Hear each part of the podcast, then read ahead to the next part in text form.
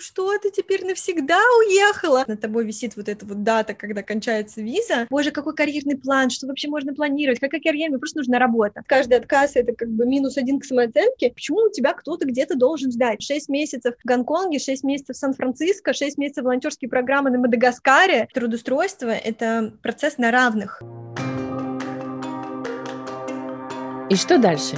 Подкаст о психологии миграции для тех, кто переехал и столкнулся со сложностями адаптации. Я его создательница и ведущая Оля Зайцева, психолог и иммигрантка. Сегодня у меня в гостях Элина Саразидинова, специалистка по поиску работы за рубежом и поступлению в вузы Франции. Мы поговорили о том, как искать работу за границей, как справиться с потерей статуса и откатом назад, как сейчас обстоят дела с приемом на работу людей с российским паспортом и о многом другом.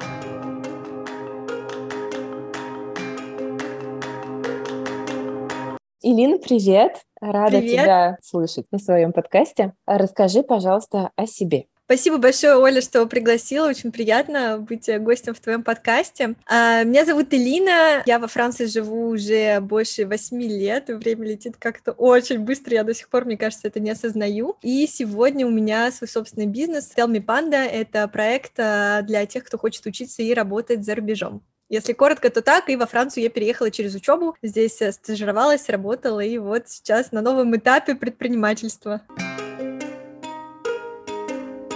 У меня еще, наверное, в университете все-таки зародилась такая мечта и цель э, быть предпринимателем и работать на себя, но не очень очевидно, как это сразу реализовать когда-то в другой стране. И э, вот у меня была работа, соответственно, и в большой корпорации, и в стартапе, и в компании среднего размера в России, во Франции, и в волонтерских проектах я тоже участвовала так складывалась история достаточно органическим образом, и что в итоге я все-таки пришла к предпринимательству, да, там 8 лет спустя. Я думаю о том, что если бы, может быть, я не уезжала, да, и не жила бы за границей, это получилось бы реализовать э, быстрее. А, но, тем не менее, я сейчас очень рада, да, что есть э, весь этот накопленный опыт. Конечно, благодаря нему я э, сильно выросла, появилась больше уверенности, ну и в том числе сегодня я могу этим опытом делиться с другими.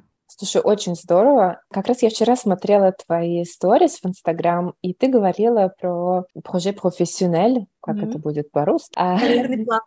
Карьерный план, спасибо. Вот, то есть у тебя он был с самого начала, ты сразу знала, что ты хочешь прийти к предпринимательству, и когда ты выбирала все свои работы, волонтерство, учебы, ты держала это в голове, или предпринимательство появилось на каком-то чуть более позднем этапе? Ну, на самом деле, у меня всегда, я держала это в голове, у меня папа бизнесмен, предприниматель, то есть, с одной стороны, это было достаточно органически, вот, когда дома кто-то, кто как раз работает на себя и сам создает рабочие места, то есть, да, разговоры на кухне были все таки о там проблемах бизнеса и о том, как там искать людей, э, да, и так далее. С другой стороны, я училась в вышке на факультете менеджмент, то есть я понимала, что, в принципе, мне очень нравится там организовывать, управлять, то есть понятно, что когда там тебе 16 лет, у тебя нет э, конкретного понимания, что ты хочешь делать, но есть все равно какие-то такие стремления. И потом у меня была специализация маркетинг, то есть я понимала, что я хочу выучиться маркетингу, да, чтобы потом все равно принимать это в своем проекте. То есть для меня это не было прям карьерный план,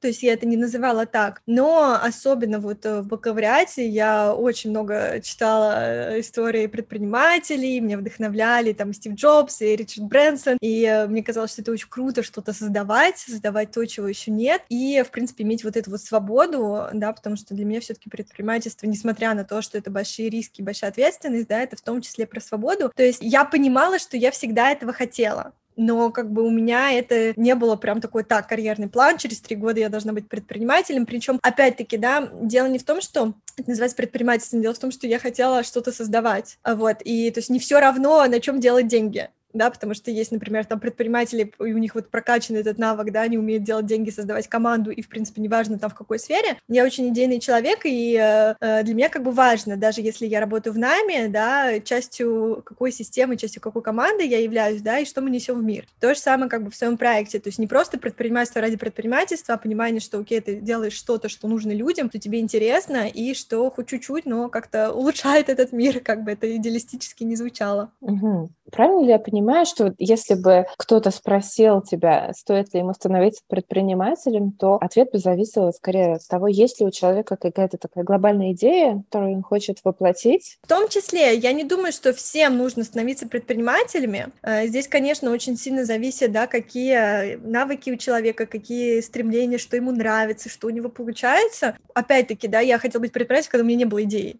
Ну, то есть я знала, что на самом деле идея это очень легко. Ты просто смотришь вокруг, и э, что такое, да, как бы бизнес это решение какой-то проблемы. У нас вокруг столько проблем, что просто пространство для бизнеса, оно бесконечное. А другое дело, да, что это определенный образ жизни, это определенный образ мышления, это риски, это большая ответственность. Не всем это нужно, не все это хотят. Э, и опять-таки, да, зависит, если человек, например, талантливо выполняет свою работу, и, соответственно, он в этом счастлив, и он в этом очень крут, и вот он приходит в компанию, и ему компания дает вот эти возможности возможность реализовать себя в нами, то это же прекрасно. Потому что, например, если у тебя есть какой-то талант, ты хочешь его реализовать, и, и ты становишься предпринимателем, да, у тебя появляется куча э, других э, функций вокруг, да, что тебе надо там выстроить бизнес-модель, тебе нужно думать, как ты будешь зарабатывать, какой у тебя продукт, тебе нужно там, да, навыки продажи, переговоров и так далее. То есть это все-таки действительно, ну, какая-то такая отдельная сфера. Давай вернемся чуть-чуть назад и поговорим про твое начало пути во Франции. Помнишь ли ты, ну, это уже 8 лет назад, конечно, было, но помнишь ли ты, как вообще проходила твоя собственная миграция, твоя собственная адаптация в этой стране? Да, я на самом деле очень хорошо помню. Во-первых, потому что я всегда любила вести личные дневники, именно потому что мне казалось, что вот переживания в моменте, их важно запечатлеть, потому что потом быстро все забывается, и кажется, что всегда так было. И мне очень важно как раз-таки вот это вот фиксировать, и в том числе как бы внутренне понимать, какой путь был проделан, и э, как все таки я поменялась и выросла. Но здесь важно тоже сказать, что когда люди переезжают в другую страну, да, очень сильно зависит как бы контекст и в каком состоянии и к чему они переезжают. То есть есть, да, как бы миграция миграция от, главное там уехать из своей страны, да, есть миграция к. Вот у меня вообще была задача просто поучиться за рубежом. Я в бакалавриате не использовала эти возможности, хотя там были разные программы, и очень об этом жалела. И в магистратуре я понимала, что это все последний шанс, и это была программа двойных дипломов у э, Вышки, Высшей школы экономики и ECP Europe, это вот топ-3 бизнес-школы Франции, и э, я очень хотела просто получить этот опыт. При этом у меня в Москве была любимая работа в издательстве «Самокат», которая, несмотря на то, что это был найм, это было очень по любви, и для меня это очень сильно ценностно а, как бы вписывалась, да, вообще в мое представление прекрасном. И я планировала вернуться. То есть я, по сути, брала как бы год э, отпуска, вот, э, поучиться и вернуться на эту работу. То есть у меня не стояла задача уехать на совсем, переехать. То есть как бы вот это очень такие все-таки кардинальные перемены, они все-таки, ну, у меня не было такого, поэтому, наверное, не было такого страха, что я там всю свою жизнь оставляю, теперь с нуля строю. Нет, у меня это было классное приключение, учиться в бизнес-школе с ребятами со всего мира, ты живешь в Париже, да, это был 19-й квартал, там, да, не, не самый благополучный округ, вот, но тем не менее, мне очень хотелось как бы собрать experience. И даже когда я потом уже возвращалась э, в Россию, и там несколько лет спустя мне там бабушка говорит, ну что, ты теперь навсегда уехала? Я в этот момент очень пугаюсь, потому что для меня слово там навсегда, что как будто ты должен это принять решение, э, да, раз и все у меня не было такого момента, то есть у меня история разворачивалась э, очень органически, нашла стажировку, потом вторую, потом я поняла, что я все-таки хочу попробовать найти работу, и там вернулась именно, чтобы получить опыт, но даже, мне кажется, когда я искала работу, я все равно в голове как бы себе, ну, не закрывала возможность э, либо там вернуться э, в Россию, либо поехать, возможно, еще в какие-то другие страны, да, поэтому и, в принципе, у меня вот эта вот адаптация, она происходила достаточно постепенно, и меня не пугало, потому что, ну, это было классное приключение. Но в какой-то момент все-таки я поняла, что прожив лет, э, точнее, во Франции, там, прожив пять лет, уже можно получать гражданство. И, когда, и в какой-то момент я поняла, что да, я хотела получить французское гражданство. И тогда, конечно, уже немножко начинаешь к этому относиться, ну, уже более, что ли, серьезно, что уже ты понимаешь, что это большая ответственность, что тебе нужно понимать, как здесь что и происходит, да, то есть такая уже более какая-то глубокая интеграция, но все равно это было растянуто там, да, во времени нескольких лет. Какой тогда у тебя был самый большой страх, когда ты переезжала? И помнишь ли ты, оправдался ли он или нет? Честно, опять-таки, поскольку я приезжала в какое-то приключение, и мне даже, я помню, когда говорили, ой, Эля, ты такая смелая, или там в блоге тоже иногда пишут, там, жить за рубежом, или там переехать, такая смелость, для меня это была история, может быть, я здесь не очень типичный представитель, может быть, я кого-то расстрою тем, что я говорю, вообще не про смелость, это было просто про любознательность и про то, что ты себе дополнительно еще открываешь какие-то возможности. Был очень тяжелый момент, конечно, когда я искала работу в течение года, не нашла, и у меня кончилась виза. Я очень много тоже про это рассказывала в своем блоге, потому что это такой был травмирующий опыт, потому что когда кончилась виза, я понимала, что как раз-таки не я выбираю вернуться, а я вынуждена как бы оставить все, что я здесь сделала, да, и вернуться обратно в Россию. Хотя как бы это, да, у меня цель была как раз-таки все-таки здесь получить этот рабочий опыт. И это было супер стрессово, вот, то есть вот этот страх, что сейчас все кончится, и вот над тобой висит вот эта вот дата, когда кончается виза, и что к ней надо успеть, и я в итоге не успела, и мне действительно как бы пришлось вернуться в Москву и потом уже оттуда прикладывать дополнительные усилия, чтобы вернуться. Вот это было, наверное, самое сложное, но опять-таки в Москве у меня был какой-то свой такой бабл, в котором хорошо. Вот у меня прям отдельно есть Россия, отдельно есть Москва. И в моем бабле у меня классная семья, у меня классные друзья, какое-то окружение очень поддерживающее. Вот когда я туда приезжаю, я понимаю, что это реально такой пузырь. Да, как бы он там не репрезентативный, но мне в этом пузыре классно, поэтому самое худшее, что могло случиться в той ситуации, что я просто возвращаюсь в этот пузырь. У меня есть страх упущенных возможностей. Вот этот страх упущенных возможностей я для себя формулировала так, что проживая свою парижскую жизнь, я не проживаю свою московскую. Для многих, может быть, это позвучит абсурдно, но для меня было именно так. То есть, как бы я вот сейчас живу в Париже, а там бы была моя параллельная какая-то жизнь в Москве. И я же не могу одновременно две прожить как раз-таки цель была э, себе построить такую жизнь, в которой я могла бы спокойно, если вот захотеть там вернуться в Россию на несколько месяцев, смочь это сделать. Это было до февраля если там захотеть пожить в другой стране, чтобы я тоже это могла сделать. И как раз-таки не зависеть там, от работодателя, не зависеть от виз, не зависеть а, от еще каких-то да, обстоятельств. Я в прошлом году как раз-таки, когда уже смогла себе позволить, такая думаю, ну, при этом на два месяца в Москву, чтобы вот прям закрыть гештальт по своей вот этой московской жизни, да, чтобы ходить в театр, ну, вот сливки собрать, да, то, что там да, в рестораны со всеми увидеться, да, там походить по музеям, вот такую культурную жизнь, человек, который там, да, зарабатывает и, соответственно, там, да, не работает, не, не на метро ездит, каждый день, да, вот такое. И я себе это устроила, мне кажется, что у меня как раз закрылся какой-то мой гештальт, и что у меня как бы в этом году, поэтому я чуть э, проще как бы вспоминаю то, что мои мечты тоже очень сильно разрушились. Мне бы хотелось воспользоваться шансом, воспользоваться немножко твоей профессиональной экспертизой сейчас. Давай представим людей, которые переезжают сейчас, которые, возможно, не готовились к этому переезду, ну или готовились так очень условно, у которых есть какой-то опыт работы. Что им сейчас нужно сделать для того, чтобы начать искать работу за границей? Ну, я понимаю, что это очень общие рекомендации, которые я сейчас прошу дать, но какие бы были первые шаги для кого-то, кто хочет конвертировать адаптировать свой российский опыт, чтобы он стал более-менее привлекательным для иностранных компаний, и у них был бы шанс найти работу. Ну, смотри, действительно здесь э, очень, например, сильно зависит, то есть человек планирует, э, не знаю, человек в бизнесе, там, в маркетинге, финансах работал много лет и планирует примерно, да, оставаться в этой сфере, э, либо там человек ищет э, просто работу, чтобы прокормиться и готов делать какую-то не, не очень соответствующую, да, его профессиональным компетенциям. Но в целом у меня есть система из пяти шагов, я просто структурировала, чтобы это было понятно, и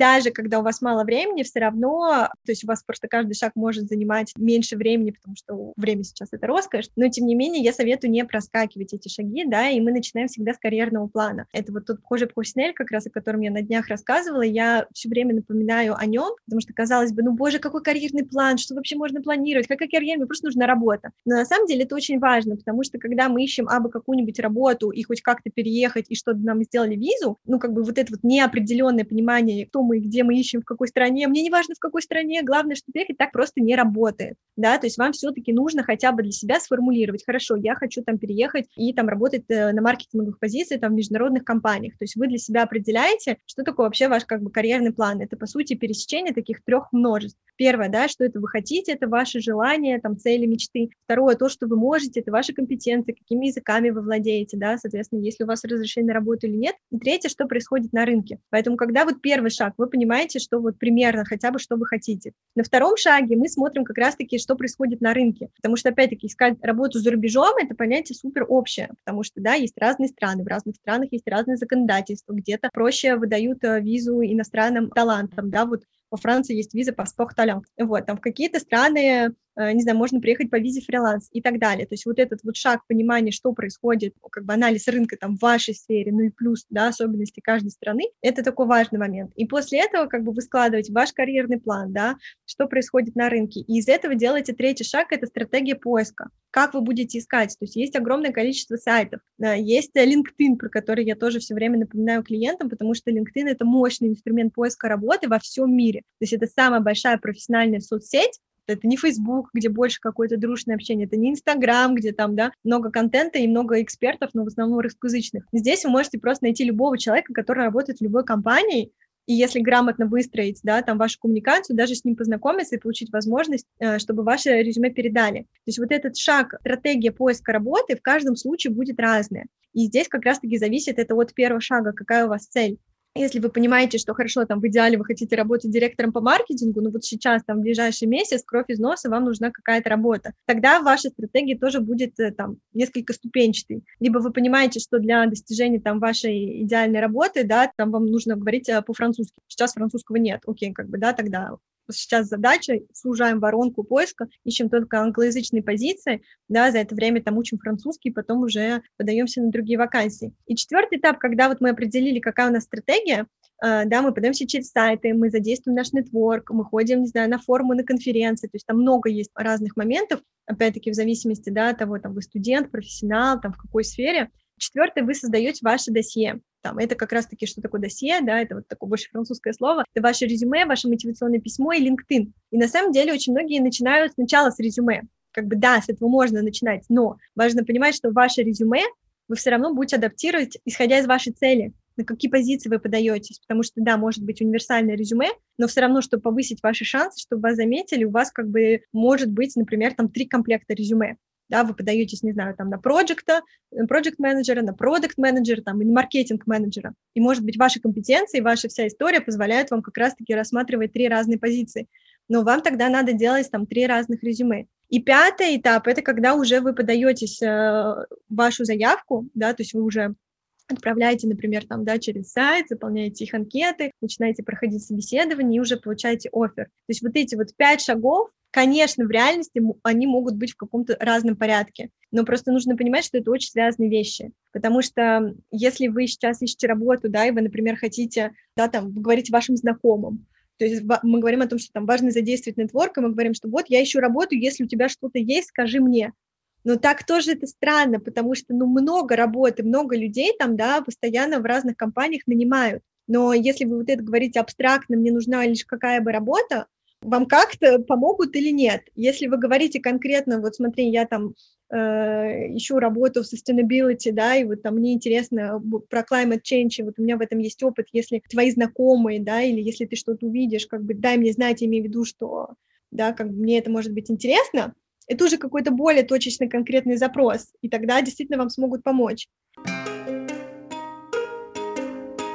когда ты идешь с настроением, смотрите, я делала и то, и то, я и в селзе, и в маркетинге, и IT, и это, и, например, французские работодатели, они достаточно каре, да, у них э, есть свои представления о прекрасном, и когда ты им говоришь, что я делал все, и как бы, а что вы хотите делать, а я могу все, и люблю все, и я адаптируюсь, это воспринимается, наоборот, плохо, что вы как бы не понимаете, что вы хотите, и что то, что вы прыгали с разных э, там должностей, это, наоборот, минус. То есть, да, там в российских реальностях, когда ты получил диплом диплом юриста и работаешь там в маркетинге, это окей. Здесь как раз-таки, почему я говорю, да, про второй шаг особенности рынка, нужно понимать, как себе выгодно представить. Это не значит, что вы должны врать, это не значит, что вы должны там что-то скрывать, но вы должны как раз-таки тогда показать тот факт, что у вас там богатый опыт, но сделать из этого какую-то логичную, понятную рекрутеру и выигрышную для вас историю. Потому что как раз-таки, эм, когда вот я тоже в свое время, когда работала в стартапе, нанимала, и была уже по другую сторону, да, я вот поняла, почему рекрутеры так делают, потому что действительно, когда я спрашиваю человека там, а что ты хочешь делать, он такой, ну мне там все интересно.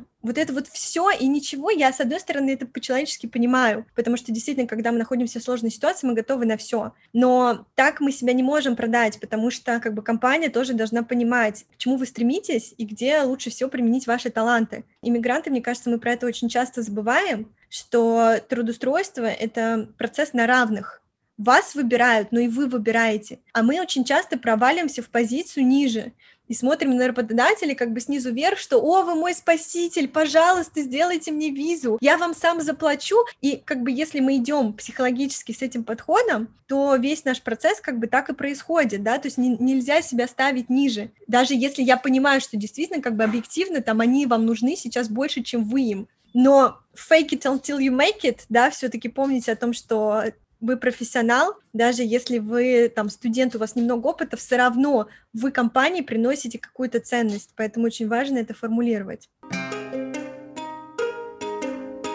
Ты говоришь, что ну, иностранцам сложнее, чем местным искать работу. Как тебе кажется, как с этим делом сейчас у россиян? То есть есть такое, ну, знаешь, такая идея, что э, где родился, там и пригодился, и особо никому мы не нужны Ой, за границей не люблю эту фразу, мне кажется, сейчас ее еще как-то с большей негативной коннотацией используют, хотя на самом деле, мне кажется, даже моя мама, возможно, употребляла эту фразу, но сейчас прям у меня на нее аллергия. Честно скажу, сейчас вернусь к конкретному ответу, да, что там с россиянами, но опять-таки именно потому, что у меня не было задачи мигрировать, именно поэтому, потому что у меня не было задачи, что типа все, Франция теперь навсегда моя страна, или что я теперь у меня две страны, или я должна выбирать. Для меня вот эта вот идея учебы и э, жизни, там, работы за границей, это идея про то, что мы сегодня ну, уже, к сожалению, не сегодня, но э, я все равно в это верю, можем быть гражданами мира, о том, что действительно мир, сейчас уже сложнее произносить эти фразы, но тем не менее, как бы как раз-таки смысл моего проекта тоже сводится к тому, чтобы поддерживать все эти мосты, которые активно рушатся и сжигаются. Есть э, возможность у там, молодых профессионалов действительно реализовывать свои таланты в тех странах, в которых им нравится, переезжать, да, там менять. Я когда училась в ECP, и там в рамках программы э, были там стажировки обязательно в разных странах, и я встречала общаюсь просто со своими одноклассниками, там 6 месяцев в Гонконге, 6 месяцев в Сан-Франциско, 6 месяцев волонтерские программы на Мадагаскаре, и я понимаю, что как бы это такой потрясающий опыт, который мы можем собирать. И для меня как раз-таки вот это про э, степени свободы, которые у нас есть. Поэтому вот эта фраза, что где родился, там пригодился, да, или там э, про родину, которые тоже сейчас очень сильно опошливаются, вот эти термины, да, я не очень согласна, потому что, опять-таки, да, если ты уехал, это не значит, что если ты что-то выбрал, что ты как будто отказался от чего-то другого. То есть в моей вообще идеальной картине мира было вот, что если Москву и Париж просто соединить, все, вот это мое самое большое счастье, потому что эти два города, между которыми не хотела выбирать. И мне действительно как бы моя Москва была очень близка к сердцу. Поэтому для меня, в принципе, вот эта вот э, история изначально была как раз-таки про то, что мы можем быть гражданами мира, и мы можем говорить на разных языках, мы можем путешествовать, мы можем жить, потом мы можем вернуться к себе на родину, да, вот у нас там ребята из Индии, из Китая, они там объехали весь мир, везде поработали, вернулись к себе, там запускали какие-то социальные проекты. Как бы неважно, какие ты делаешь выборы, как раз-таки вот в мире есть много возможностей. Поэтому, да, изначально как бы вот я всегда тоже разделяла, что мой проект, он не про миграцию. Мой проект, он как раз-таки помогает э, ребятам студентам и профессионалам, да, если вот у них есть это желание реализовать свою возможность, как бы это, это можно, и это обогащает вашу жизнь, а дальше вы сами уже решаете, в какой стране вы остаетесь, возвращаетесь вы домой или нет. И я понимаю, что мы возвращаемся, да, все-таки в точку реальности, что сегодня это, к сожалению, немного по-другому. Но это вот отвечая на фразу, где родился, uh-huh. где пригодится. Мне, кстати, всю жизнь говорили э, другую каноническую фразу, что нам, нас там никто не ждет. Я вот хочу по поводу этого российского паспорта ответить, что, ребят, на самом деле нас, правда, никто нигде не ждет. Ну, никакую национальность, не только российских, да, как бы почему у тебя кто-то где-то должен ждать? Это, в принципе, мне кажется, сама идея немножко такой странной.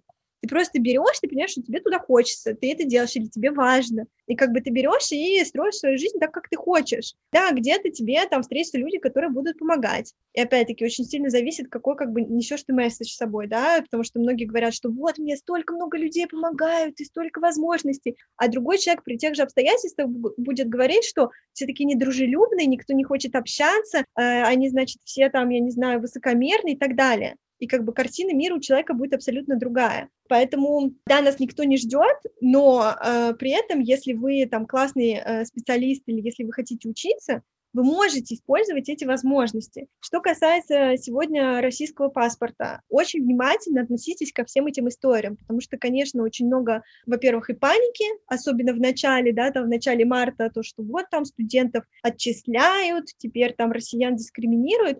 Я прям собираю как, информацию, стараюсь глубоко копать, что именно и как происходит, да. Вот я пока не сталкивалась во Франции со случаями дискриминации. Возможно, они есть но, во-первых, дискриминации какие-то случаи, да, они как бы есть всегда, неадекватные люди, которые, судя по национальности, есть всегда и везде, при этом тоже не нужно какие-то вещи притягивать за уши. То есть, например, я там во в это время проходила вот за последние там 6 месяцев несколько собеседований, да, и мне отказали. Я что, теперь должна говорить, что мне отказали, потому что я, у меня паспорт РФ? как бы нет, мне отказали, потому что там я не подошла и был опыт. Или там мне рассказывали тоже, что вот, мне сначала сделали офер, потом отозвали, потому что, значит, я из РФ. Но когда ты копаешь глубже, оказывается, что ситуация была не в паспорте, а в том, что просто компания на тот момент не готова была делать рабочие визы людям из неевропейского союза. Понимаешь, да, и тогда как бы уже восприятие абсолютно другое. И как бы это логично, и это тоже было всегда, что заморачиваться делать визу, это сложно. Но, опять-таки, это не потому, что русофобия. При этом, да, как бы я не думаю, что все так идеально, и действительно, в каких-то странах, э, я думаю, что есть такие неприятные случаи. Просто я лично с этим не сталкивалась, и э, это против законодательства большинства стран, да, потому что не может дискриминировать. Дальше там есть как бы санкции, дальше вот эта политическая история, которую действительно в каждом случае нужно уже смотреть отдельно.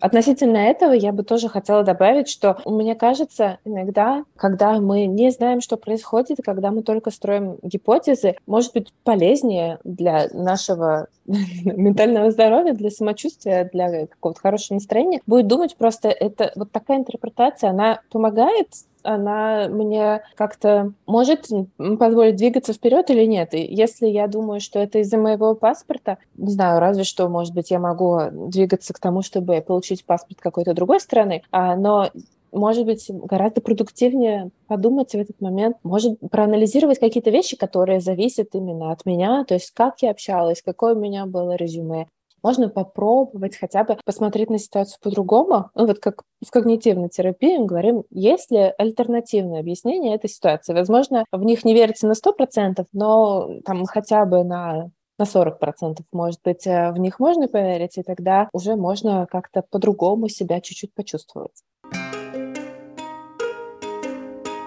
Отказы приходят всем и много. Вот это тоже такой момент, что это нормально. И вот в Европе, да, все-таки процесс рекрутинга занимает больше времени, рынок э, более стабильный, а, соответственно, более э, долгий, и количество, во-первых, не ответов, когда ты пишешь в пустоту, действительно, это очень фрустрирует кандидатов, и им кажется, что с ними что-то не так, но потом, когда ты понимаешь, что это как бы нормально, ну, к сожалению, да, может быть, не совсем нормально в идеале, но как бы это реальности рынка, ты не один такой, и что, когда приходят отказы, это тоже окей, и тогда ты такой, ну, просто как бы, окей, у тебя должна быть стратегия. Вот эта вот воронка, там, отправил 100 заявок, ответили, там, не знаю, если там на 30%, кто-то пригласил на собеседование и так далее. То есть тогда надо расширять воронку. Просто вот эта вот попытка легко объяснить, что, а, ну, понятно, это потому что я Russian, ну, как бы это тоже очень легко, как будто, и снимание с себя ответственности если по-настоящему, да, вас как бы дискриминируют, во-первых, зачем вам в такую компанию идти, да, как бы если вы понимаете, что уже на первых этапах, да, какие-то эти звоночки. Во-вторых, э, если вам как бы отказывают, и на самом деле они не хотят работать там условно с Russians, да, ну как бы причина другая, вы об этом никогда не узнаете, вы можете тоже только строить догадки, вот, потому что это будет тогда завуалировано, да, вам скажут, там, недостаточно опыта и что-то еще. Но мне кажется, что просто вот это сейчас очень опасная мысль э, думать о том, что, значит, и наоборот, э, как бы это подтверждает, там, да, общий месседж, который нам много лет э, доносили о том, что, как бы, нас э, все не любят. И если вы продолжаете нести этот месседж, во-первых, вы будете в жизни, в жизни видеть подтверждение этому месседжу, а если вы будете видеть месседж, что адекватных, нормальных людей много и везде много возможностей, вы на этом фокусируетесь. Поэтому я очень сильно не рекомендую именно вообще даже много на это тратить внимания и энергии. Сконцентрируйтесь на том, какой у вас карьерный план, в чем ваши компетенции, учите язык, общайтесь с местными, развивайте свой нетворк, чтобы как раз-таки понять там особенности культурные, потому что очень часто же как раз-таки в этом может быть сложность, что ваша там манера общения может быть, да, там она не подходит компании. или наоборот, что вам некомфортно, например, да, в, в таком окружении. То есть все-таки концентрируйтесь на себе, но когда вы переезжаете за рубеж, вам действительно нужна большая вера в себя. Я понимаю, что как бы, очень много будет происходить вещей, которые будут эту веру э, немножечко так э, шатать, вот, когда нам кажется, что мы абсолютно ничего не умеем, у нас ничего не получается и так далее. Но я всегда говорю клиентам, и потому что сама тоже через это проходила, если вы не верите в то, что вы крутой специалист, как вы убедите в этом рекрутера?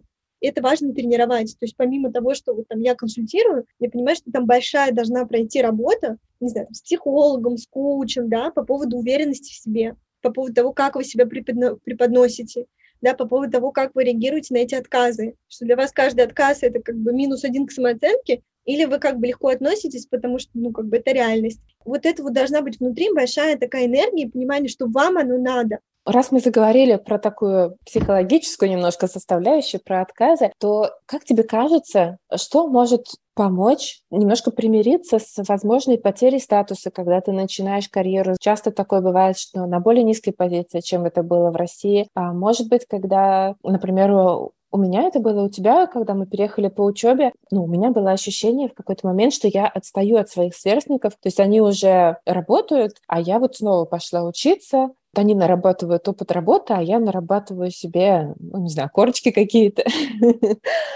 Ситуация, когда э, я проходила стажировку в Amazon и э, занималась как раз на тот момент развитием своего LinkedIn, я нашла на LinkedIn своего первого менеджера, и это, соответственно, было там пять лет спустя. И я ему там пишу и хотела поделиться, что вот, там я сейчас в Париже, и пишу там, я прохожу стажировку я понимаю, что в смысле, типа, прошло пять лет, ничего не поменялось.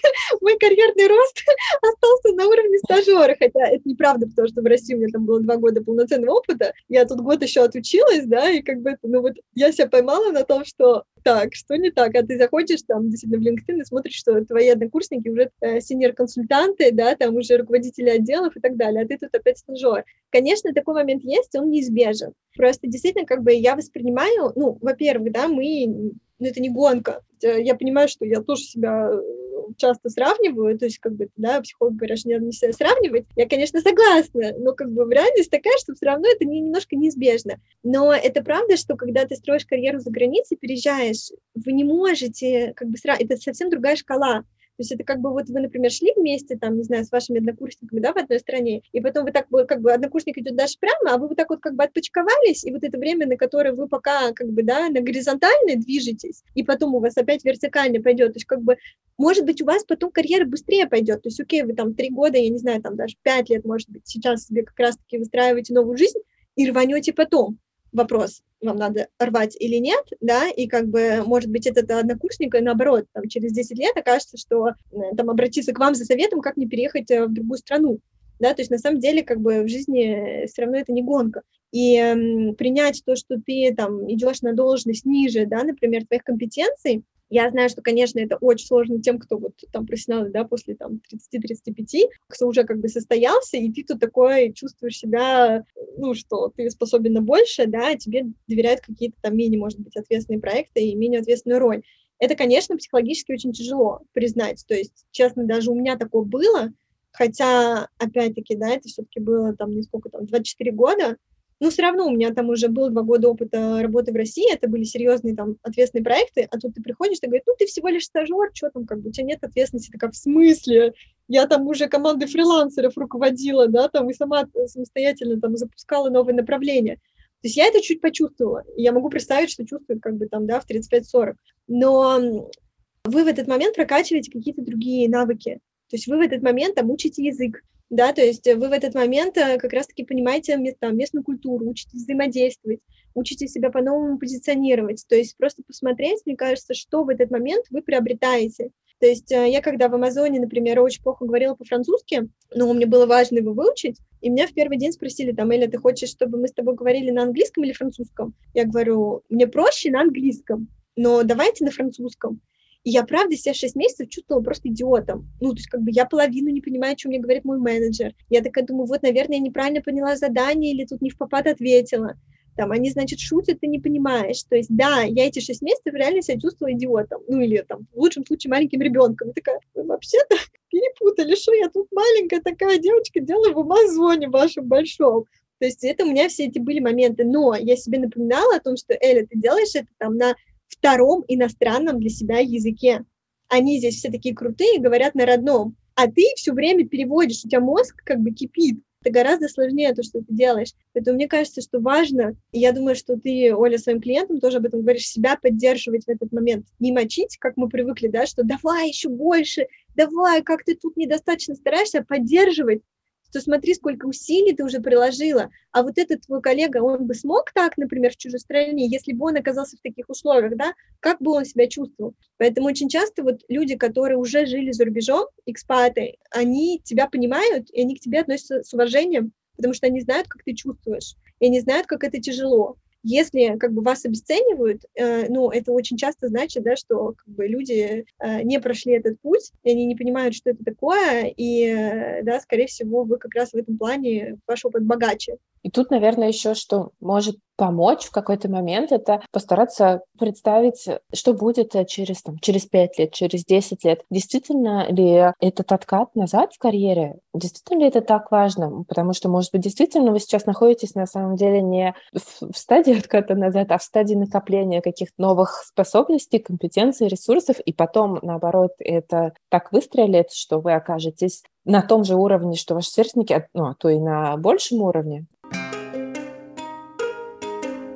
Сверяйтесь со своим внутренним компасом, зачем тебе вот это все, какая у тебя сейчас задача, у тебя задача сейчас выжить, у тебя сейчас задача закрыть базовые потребности, да, там и минимальную зарплату получать, у тебя задача самореализация, у тебя задача закрепиться в стране, там детям своим обеспечить какое-то будущее, да, и как бы и что ты хочешь. Даже если ты сейчас не ходишь, например, на нелюбимую работу, но ты понимаешь, что эта работа тебе обеспечит возможность там визы, да, и стабильный доход. Хорошо, ты это понимаешь, но тогда как бы понимаешь, что в какой-то момент, э, да, если у тебя конечная цель все-таки там получать удовольствие э, и самореализовываться, что когда ты эту работу поменяешь, ты не можешь сейчас. То есть я когда тоже э, была на работе, я понимала, что у меня такие были обстоятельства, я не могла взять и бросить, потому что если бы я бросила, там слишком были большие риски, которых я не хотела.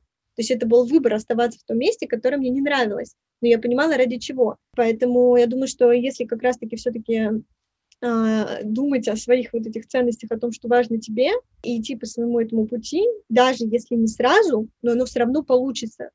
Да, это будет тяжело, это, может быть, будет сложно, что-то там будет не получаться, но вы держите в голове как такую путеводную звездочку, да, вашу, целитесь в Луну, э, и все равно у вас э, рано или поздно обязательно получится. Поэтому очень важно, возвращаясь да, к моей вот этой системе, на первом шаге задать себе вопрос, что я хочу, куда я стремлюсь, в идеале. Потому что в неидеале что-то вас жизнь все равно обратно приземлит, да, но понимать хотя бы, вопреки всему, что бы вы хотели. Спасибо тебе большое за беседу. Мне было очень интересно. И мне действительно... Спасибо, мне тоже понравилось. Да, мне теперь хочется начать искать работу, но хотя я а, работаю теперь на себя. Расскажи, где тебя можно найти, как можно воспользоваться, может быть, твоими услугами. Да, у меня есть Инстаграм, Илина Сарзидинова. Это мой личный блог, который я завела пять лет назад, который сейчас превратился уже в блог э, проекта Tell Me Panda. Там я делюсь э, и полезными советами, и немножко лайфстайлом из Парижа. Периодически там мелькают э, парижские крыши и парижские пирожные, но не только, там делюсь своим опытом. И, конечно, это сайт проекта Tell Me Panda, там вы можете посмотреть ряд услуг, которые, соответственно, мы оказываем с командой. У нас в команде также есть юрист, поэтому если вам нужно юридическое сопровождение, это тоже возможно. Консультирую по поиску работы, по поступлению, поэтому если для вас это актуальные вопросы, то я буду рада э, быть частью ваших э, сбывающихся мечт. И э, такое общее пожелание, да, я знаю, что многим сейчас очень сложно, и э, важно к себе действительно от себя не требовать, наверное, максимум, потому что фраза, мне кажется, этого года «спасибо, что живой», вот, и вообще ценить те шаги, которые вы уже предприняли, да, э, но не забывайте о том, что ваши мечты, ваши желания, это все равно очень важно, и важно в том числе, потому что в них очень много энергии, которая вам сейчас нужна для построения жизни в новой стране. И пусть у вас все обязательно получится. Ссылки на Инстаграм и сайт Илины вы можете найти в описании выпуска. Спасибо, что дослушали его до конца. Если выпуск вам понравился, я буду рада, если вы поставите ему оценку и поделитесь им с кем-то, кому эта тема тоже интересна. Это абсолютно бесплатный способ поддержать мой проект.